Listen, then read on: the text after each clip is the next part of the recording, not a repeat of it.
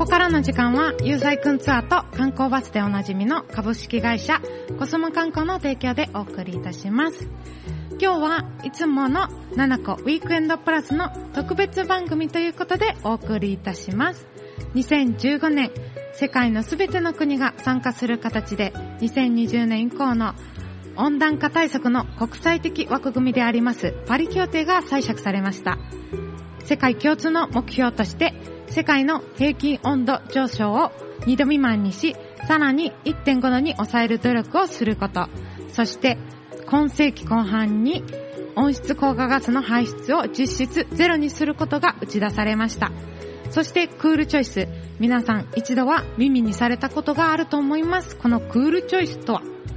温室効果ガスの排出量を2013年度と比べて2030年度には26%削減しましょうという目標を達成するため脱炭素社会づくりに貢献する製品への買い替え、サービスの利用やライフスタイルの選択など地球温暖化対策に貢献する賢い選択をしていこうという環境省が取り組むキャンペーンです。この賢い選択というのがクールチョイスということなんですね。観光省はこのクールチョイスキャンペーンで国民の地球温暖化防止の取り組みの必要性についての理解度、関心度を90%以上、クールチョイスの認知度50%以上を目指しています。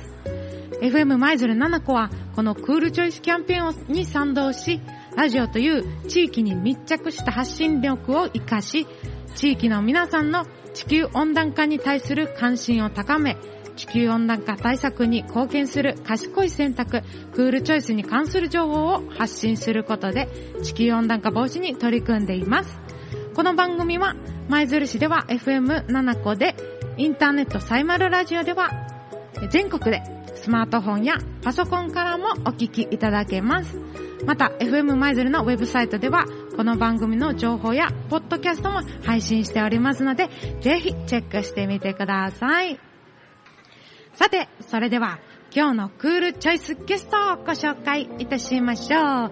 トヨタカローラ京都株式会社から、経営企画統括本部統括課長の松山圭一さんと舞鶴店店長の大沢克弘さんにお越しいただいております。どうぞよろしくお願いいたします。はい、ラポールの皆さん、こんにちは。トヨタカローラ京都の松山です。よろしくお願いします。イェイ。はい、舞鶴の皆さん、こんにちは。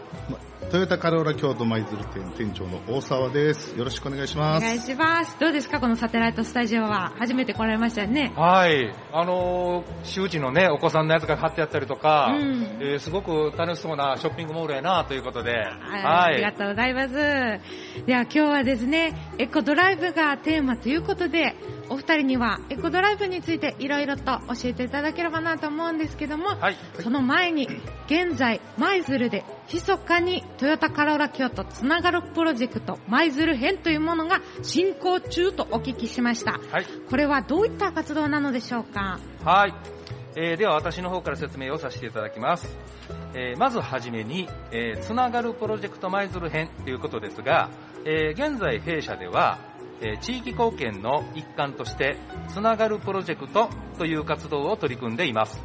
このつながるプロジェクトとは車だけではなく人と人のつながりを当社が様々な角度から応援するということでその地域や活動を盛り上げていこうという取り組みです。最近ではパラスポーツのボッチャを広めようと4年前から京都府下の支援学校や小学校幼稚園などに体験授業を教えに行ったりもしました。そしてこの舞鶴でも2月にスポーツクラブさんに体験会を実施したりもしてきました。このつながるプロジェクトの取り組みを継続してきたこともあり先月には障害者スポーツ振興会様が主催の第1回トヨタカローラ京都杯ボーダレスボッチャ大会予選大会が盛大に行われえこの11月21日にはその決勝戦が開催されるようにもなりました。当社のホームページからこれまで取り組んできたつながるプロジェクトの足跡をご覧いただけますのでぜひ一度ご覧になっていただければ嬉しいと思います、えー、こうした取り組みの一つとして今回は舞鶴の皆さんをラジオを通じて何か応援できないかというところで、え他局の取り組みで大変恐縮なんですが、SDGs につながるこのラジオという媒体をとにかくもっとたくさん聞いてもらおうというところで、番組のポスターを貼ってください大作戦をミュージシャンの原田博之さんと一緒にこの舞鶴地域でつながるプロジェクトの舞鶴編ということを活動中なんです。うんえーこれはすでにですね、えーこの舞鶴地域の20軒以上のお店さんに、このピンクのポスターを貼っていただきました。えーその様子をね、えー当社のお YouTube でも紹介しておりますので、カローラ京都でぜひ検索してみてください。他にもいろいろな面白動画も配信しておりますので、えーぜひご覧ください。はい、ありがとうございます。番組のポスターを貼ってください大作戦。はい。ということでね、もうすでに行ってはったんですね、もう舞鶴。そうなんです、そうなんです。はい。で結構ラーメン第一朝日さんとか、はい。サイカーンさんとか、ええええ。ゆう薬局さんとか、はい。はい、いろいろ行ってはるんですが、行ってみてどうでしたか、あのーやっぱり舞鶴にお住まいの方たちが、はい。すごく頑張ってらっしゃるなというのも伝わってきますし、はい。それをまあ私でもカローラ京都がですね、ぜひあの一緒になって、これからあのいろんな活動をね、広げていきたいなというふうにも思いました。はい。ありがとうございます、はい。まだこれからどんどん行かはる予定ですか？そうなんです。はい。あ本当ですか、は どんどん行きます。いいですねそしたらね、舞鶴の方ともね、たくさん知り合えますしね、そうですね。舞鶴の、あの、こともわかりますよね。はい で、えっと、このつながるプロジェクトというのを、私、まあ今回、こう、ラジオで担当させていくで、初めてちょっと知ったんですけども、はなんか冒頭の方で、えあの、スポーツはい。の体験会とかもはいされてるということで、なんか私の中では車のね、会社の方なのに、はい。すごい垣根を越えてはい。やってらっしゃるなと思ったんですけども、それはどういった様子からなんでしょうか？あの私どもはあの社風の中でですね、はい。とにかくやっぱりあの人とやっぱりつながりを持とうと。うんいうようなところを大事にしておりまして、うん。あのやっぱり車だけではね、あのどうしてもそのつながりっていうところにはあの制約出てしまいますんで、はいはい。やっぱりあのどこまで行っても人と人とのつながりを大切にしようっていうのがうん。大きなコンセプトになっております。うん。ですので、うん。あの車に縛られずに、うん縛られずに、はい、まあ、カローラ京都を使っていただいて、はいはい。人と人とがつながっていく、こういうものを応援しようとうんいうことなので、うん。もうあの何でもいいんです。何でもいいんですね。何でもいいんです。車以外何でも。そうなんです。そうなんですね、はこれはでも素晴らしい取り組みだなと思いました。はい。はい、スポーツを通してもこうやってつながりが作れるはい。ということでね。えはい。で、まあ、舞鶴ってまあ見ていただいたらわかると思うんですけど、あの結構車社会はいだと思うんですね。車がないともうどこにも行けないっていうぐらい。はい。うん。でも、あの、京都市内の方はどちらかというとバスとか、ああそういう電車はい。とかの方がイメージ多いんですけど、ええやっぱ京都市内でも結構そういう車はい。の需要っていうのははい。多いんでしょうかね？え、あの、京都市内では、あの、京都地下鉄とか、あの、バスとか非常にあの、栄えているんですが、うんうん。やっぱり車の交通量っていうのはやっぱすごく多いんですよね。そうですよね。ええうんうんあのーまあ、最近ではあのコロナの加減もありましてね、うんあの観光バスとかは少なくなりましたけども、はい。えー、とまだまだやっぱりあの車社会が、うんあの根深く根付いているというふうに感じております。はいなるほど、なええるほど。そうですね、このつながるプロジェクトを通して、えー京都も舞鶴もね、えーこのプロジェクトがどんどんどんどん進行していったらいいですね。はい、そうですね。はい、はいありがとうございます。はいそれでは、えーここでですね、えートヨタカローラ京都株式会社の、えー方からはい。一曲、はいリクエストをいただいているんですけども、ちょっとご紹介いただいていいですか？はい。えー、と、今回ご紹介させていただくのは、原田博之さんの強く咲く花、あ、強く咲く花っていう曲になります。はい。えー原田博之さんは、えー私でも冒頭に流れた、あの、サウンドロゴ、えーこの曲を作ってくれたりとかですうね、ーんえっ、と、サウンドクリエイターとしてのお仕事もされてますけれども、はいまあ、シンガーソングライターというミュージシャンなんで、はい。えっ、と、この FM マイズルさんがね、はいあの、開局された時にも、うんうんうんあのー、お歌を歌われたというふうにも聞いておりますんで、そうなんですよ。あの、ぜひね、何かゆかりがあってたと思いまして、ね、ご縁がありまはい、すよね。そうなんです。うんあの、ご紹介させたいな、あ、させていただきたいなと思いました。はい。はいありがとうございます。ここまでの時間は、ゆうさいくんツアーと観光バスでおなじみの株式会社コスモ観光の提供でお送りいたしました。はい、それでは7個ウィークエンドプラスクールチョイス77個スペシャル。ラポール公開生放送、ただいま、東舞鶴ショッピングセンターラポールよりお送りいたしております。今日のクールチョイス775スペシャルは、エコドライブをテーマに進めております。そして、本日のクールチョイスゲストとして、トヨタカローラ京都株式会社から経営企画、統括本部、統括課長松山健一さんと、い舞鶴店店長大沢勝弘さんにお越しいただいております。えー後半もどうぞよろしくお願いいたしはい、ます。よろしくお願いいたしまよろしくお願いす。します。はい。で、観光省では、11月はエコドライブ推進月間となっておりますが、そもそもエコドライブってどんなものなんでしょうか？はい、えーエコドライブについては私の方から、えー説明をさせていただきます。まず、エコドライブを説明する前に、なぜエコドライブに取り組まなければいけないかということを説明したいと思います。はい。えー昨今、地球温暖化による海水温の上昇から、竜巻や台風、えー大雨による水害など、えー自然災害による、えー被害は日本に限らず世界各国で発生していますが、こうした自然災害の原因の一つである地球温暖化問題の解決に向けて CO2 排出量の削減が求められています。現在、トヨタ自動車では環境チャレンジ2050を掲げ、車の環境負荷ゼロを目指し、車が走るときに排出される CO2 はもちろん、車の生産から廃棄までのライフサイクルで排出される CO2 を可能な限りゼロにすることを目指しているんです。うーん、そうなんですね。はい。そして、ここからエコドライブの説明になりますが、えー何もね、えー電気自動車やハイブリッドカーに乗ることだけがエコドライブではないんです。うんうん。車が走る時の CO2 排出量を減らす運転をすることで、えーゆっくり加速、ゆっくりブレーキ、うん車間距離にゆとりを持って安全運転を心がけていただければ、様々ないいことが生まれるということが、えーエコドライブになります。うんうん例えば、ゆっくり走ることで、月々のガソリン代が少なくて済んだり、ドライバーの皆さんが安全運転を心がけていただくことで、えー交通事故が削減できたり、煽り運転などの交通トラブルがなくなったりと嬉しいことばかりですよね。うん運転をする際のドライバーのゆとりのある心がけが大切ということなんですね。はい、そうなんです。えーしかしですね、えー注意をすることもあります。自分だけがエコを追求するあまりに、周りに、えー迷惑をかけては、えー本末転倒ですよねう。ん。えー周りがゆったり流れている時にはゆったりと、はい。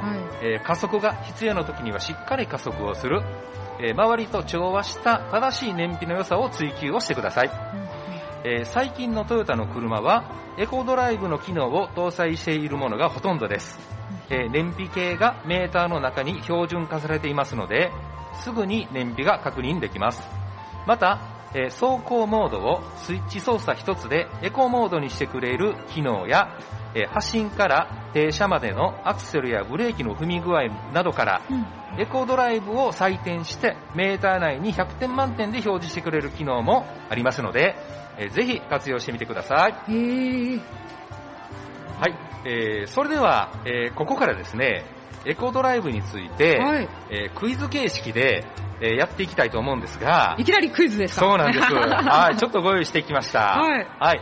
えーでは、しょこたんさんは、はい。えー何問正解されるでしょうか、うん頑張りますはい、頑張ってみてください。はい。はい。えーでは、第1問。余分な荷物を下ろすについての問題です。はい。はい。では参ります。100kg の荷物で、燃費は何パーセント悪化すると言われていますか ?A、0.1%、B、1.0%、C、3.0%。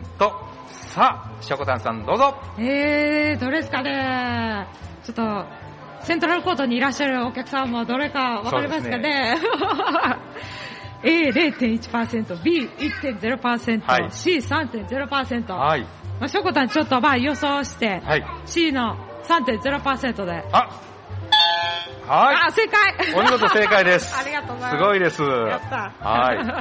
えっとですね、あのトランクの中に、はいあのゴルフバッグが積みっぱなしになってる方々もたくさんいらっしゃると思うんですが、はい。えーぜひね、トランクの中の荷物は下ろすようにしましょあーなるほど。う。また、モータースポーツのように、ガソリンの給油を毎回満タンにしないというような上級テクニックもあります。お買い物程度で、あまり多くの距離を走行されない時には、20リッター単位で給油をされるというのも、えー良いかと思います。はい。ちなみに、弊社の車用車は、必要な時以外は20リッター単位で給油をするように心がけております。なるほど。はいこれね、ゴルフバッグが積みっぱなしになったりっていうのは、ちょっそうなんですとあの、うち旦那がね、えあの、釣りをやってまして、はい釣り具がええもう常に 乗ってるんですよ。これもダメっていうこそうとなんですす。でよね。できたらね。おろし。そうなんです。つどつど下ろしていただくと、はいはい、エコ運転にもなります。なるほど。はい。えーと、では、第2問いきましょうかね。はいはい。では、第2問目は、計画的なドライブを心がけるについての問題です。はい。はい。では参ります。はい。1時間のドライブで、道に迷ってしまいました。はいはいはい。10分余計に走行すると、うんうんうん何パーセント燃費が悪化すると思われるでしょうか？はい。はい。では、A、7%、B、14%、はい。C、21%。さあ、しょこたんさん、どうぞ。えー、これ、なんか7倍ずつなってますね。そうですね。えー、10分余計に走10分ですよ行する。と。そうなんです。10分です。1時間で迷って、うんはい真ん中の B にしようかな。真ん中の B。はい。あら、これも正解、すごい。何かあの、見られてますかね、答えを。いやいや、見てない、見てない。すごいです。大正解です。はい。はい。えっ、と、これはね、まあ、あの、事前にはい地図やカーナビなどを利用して、行く先や走行ルートの計画を立てか立ててから出発するようにしましょはいはい。う。カーナビの地図が古くなったりしてることはありませんか？うんうんうんはい。古い地図だと、途中で道がなかったり、うん遠回りするルートを案内したりすることがありますので、はいはい。えーナビのメニュー画面から、えー地図のバージョンを確認しておきましょう。うんうんはい。最近のトヨタ純正 DCM 付き T コネクトナビでは、マップオンデマンド地図更新機能が搭載されていますので、新しく開通した道路を即時に自動で更新してくれるような、うんこういうナビが、えーついております。はいまたね、機械が苦手ですよっていうお年寄りの方、はい。えーこういう方には、うん。直接オペレーターと電話がつながりましてへね、ー。会話ができるような機能もついてるんです。例えば、えー目的地周辺で、ガレージがついていて、美味しいラーメン屋さん検索してほしいなとオペレーターに伝えると、はい。そのオペレーターさんはいくつかのお店を案内してくれます。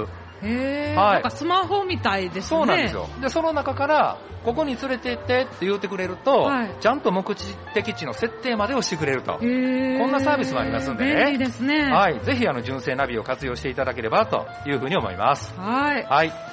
それでは、えー第3問目です。はい。はい。タイヤ選びと空気圧のチェックについての問題です。はい。はい。これは丸×形式になります。はい。はい。では参ります。はい。すり減ったタイヤを交換する際は、より安いタイヤを選ぶ方がエコである。丸か×か。えー、いや、普通に考えて、いや、安いタイヤじゃダメじゃないかなと思うんで、×です。×。はい、正解です。そうなんです。はい。あの、一見安いタイヤをね、あの、購入されると、うんこれはあの、金銭的に、あの、エコなんかなというふうに思っちゃったりするんですけども、はい。えっ、と、実はですね、えー最近は、新車の純正タイヤっていうのは、エはいコタイヤっていうのが装着されております。エコタイヤ。はい。うん。要は、あの、通常のタイヤよりもより転がってくれる、はい、エコタイヤなんですけれども、はい。えータイヤ交換をされる際には、えー価格だけを優先されて、はい。安価なタイヤを選んでしまわれる方が時々いらっしゃいます。うん。はいね。そうするとね、うん。逆に燃費が悪くなって、あー3年間そのタイヤを、えー使用した場合、うんうんガソリン代、うんそれから乗り心地が悪くなる、うんこういったことを考えるとね、はい。やっぱり指定タイヤと同等の性能を持ったエコタイヤを選んでいただきたいと思っております。ランニングコストがね。そうなんです。ね。はい。またですね、空気圧っていうのはすごく大切なんですよね。はい。はい。あの、空気圧っていうのは車によって規定値が決まってるんですけども、はい。えー50キロパスカルもしも不足したとすると、うん。市街地で2%、うん。まあ、郊外では4%程度燃費が悪化されると言われております。へーえータイヤはね、パンクしていなくても、はい。ゴム風船のように少しずつ空気が減っていくんですよね。うんうん。1ヶ月で約5%低下するって言われてますんでうん。、へえ。4ヶ月でだいたい5キロパスカルぐらい減るっていうような計算になります。はい。あの、弊社では、6ヶ月ごとにはうん空気圧をチェックしてくださいねっていうふうに推奨しておりますんでね、はい。あの、ぜひ、舞鶴店の方にご相談いただければというふうに思っております。なるほど。空気圧のチェックはあんまりなんかしたことないですね。はい、これはすごい大切なんですよ。大事ですね。はい。へでは、えー続けて第4問ーはい。いきたいと思います。はいこれ大事な、えー問題になります。大事ですか？はい。エンジンオイルについての問題です。はい。はい。今回も丸抜クイズです。はい。はい。では参ります。エンジンオイルを交換する際は、高級オイルであれば、どのようなオイルを使用しても良い。はい。丸かバスかどうでしょう？うーん、高級なら、どれでもいいんじゃないですかね。丸。これは残念ですね。引っかかっちゃいましたね。全問正解の行くとこやったのに。はい。これはね、え実は、えー、×なんですよね。あ、そうなんですね。はい。あの、トヨタの新車はですね、えっ、と、小燃費タイプっていうエンジンオイルが、えー使われているんです。はい。はい。はい。車ごとに使用する規格が決まっていますので、うん高級だからといって、はい。規格外のオイルを使用すると、はい。逆に燃費が悪化したり、うんうん十分なエンジン性能が発揮できないなどにつながります。はい。はい。いエンジンオイルの規格は、API 分類という規格と SAE 分類という規格で表せるんですが、こちらはね、あの車ごとのメンテナンスノートで確認していただければというふうに思います。あの、イメージで言いますとね、えっ、と、瓶詰めの蜂蜜をですね、スプーンでくるくるっと混ぜるときに、はい。はい。冬場ってすごく硬くなりますよ固ね。まります。うん。あの、エンジンオイルももそういうことなんですよね。ああ、そうなんですね。はい。あの、規格を間違えると、うんそういうふうに抵抗になっちゃうので、はい。るほど。ぜひあの、規格に合った、はい。えーオイルを使ってくださいと。いうようなところですなるほど。はい。では、えーはい最終問題ですが、問題。はい。えーエアコンについての問題です。はい。では参ります。はい。車の、えー外の空気と中の空気が、はい。仮に25度と同じとした場合、はい。エアコンスイッチをオンにすると、はい。燃費は何パーセント悪くなるでしょうか？ということです。はいえー A3%、B6%、はい。C12%。さあどうぞ。えー外の気温とはい。車の中の気温はい。全く同じなんですよね。冷やす必要はないんですよね。同じようにエアコンスイッチすると、うんあ、アンパ、あ、赤、うーん、まあ、B、B ぐらいかな。B6%。6%はい。えーっとね、これは、なんですよね。ね。これはね、あのー C C、12%。はい。そうなんですね。あの、冷やす必要がないのに、スイッチがポチッと入っているだけで、12%悪くなるんです。えー、そんなにも。はい。これはすごくもったいないんでねぜひ皆さん気をつけていただければなと思いますが、はい。まずあの、車のエアコンというのは、はい。室内の冷却、うんそれから除湿を目的とした機能ですので、はいは暖房のみが必要な時は、エアコンスイッチはオフにしておくとい。、うん。コンプレッサーの負荷がなくなって、燃費が向上すると言われております。ははいまた、えー冷房は、えー車を冷やしすぎないようにしましょうと。例えば、夏場の炎天下のガレージで、はい。駐車した車に乗り込むときに、はい。もう思わず暑くてあのうん、全開にしますよねし。ます。うん、実はそうじゃなくてですね、はい乗り込む前に、ドアをバタンバタンと3回ぐらい、はい。あの、やってあげると、うん中の空気が入れ替わってくれますんで、えっ、と、実際冷える、あの、時間が短縮されてね、うんあの、より、あの、燃費にも、あの、貢献できます。なるほど。はい。またあの、ラポールさんのように、はい。あの、要は、屋内の駐車場がある屋根付きとかね、うんいうところを選ばれるのも一つポイントかもわかりま、せんね。あそうですね。はい。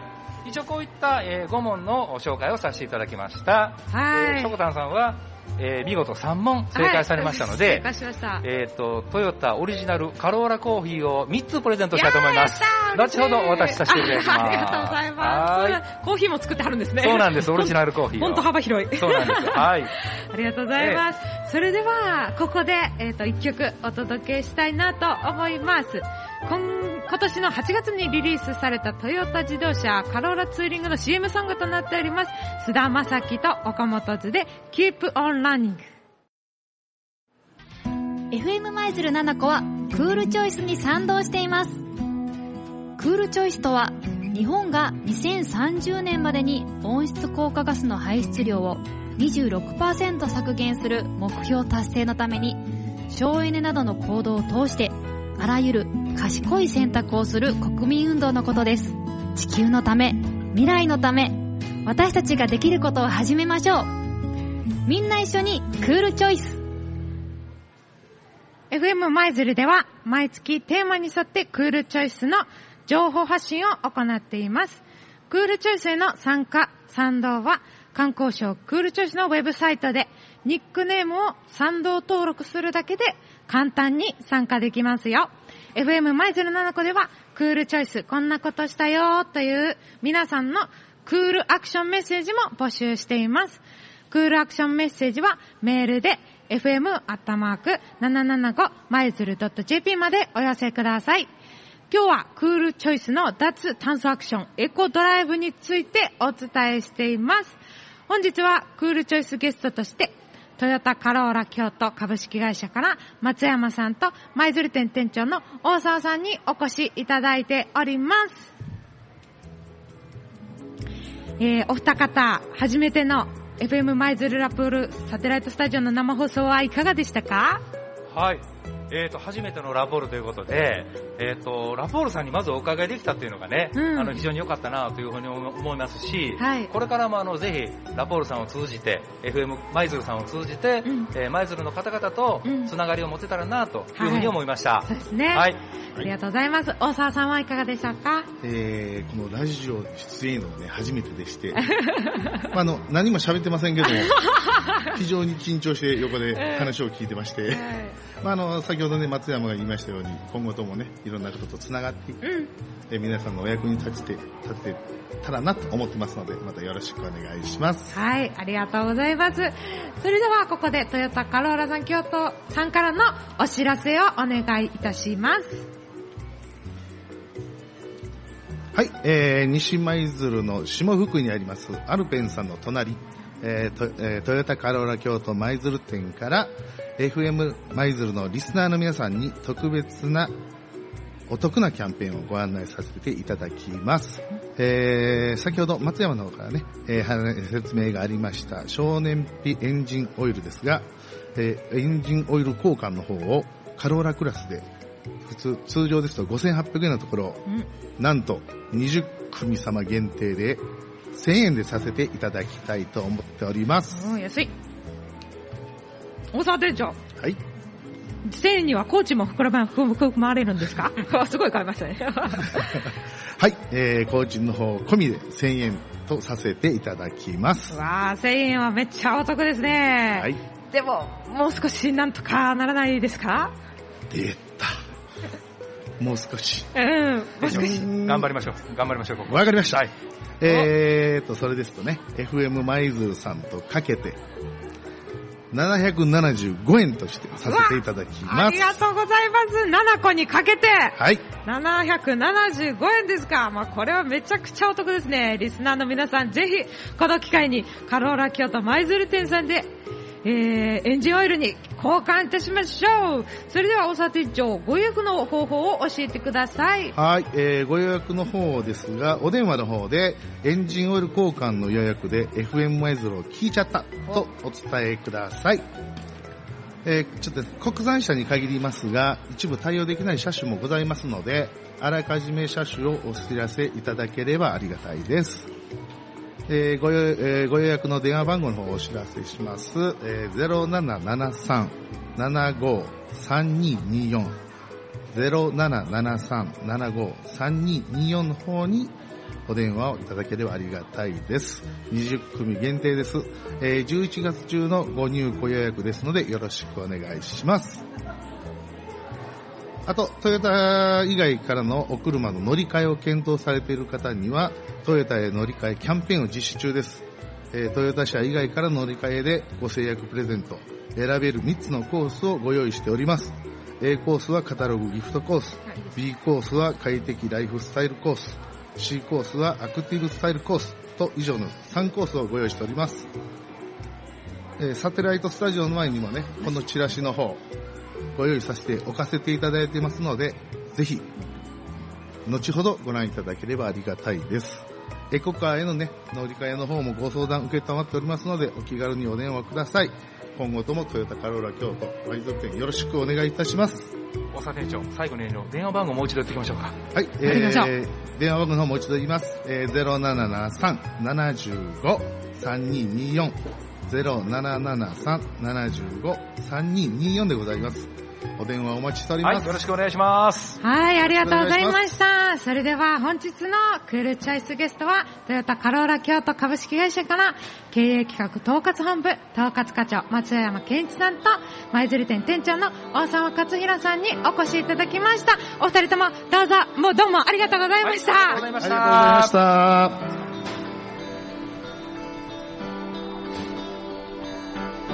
それでは最後に今日の番組の合言葉を一緒にお願いしてもよろしいでしょうか？はい。いきますよ。はい、どうぞ。せーの。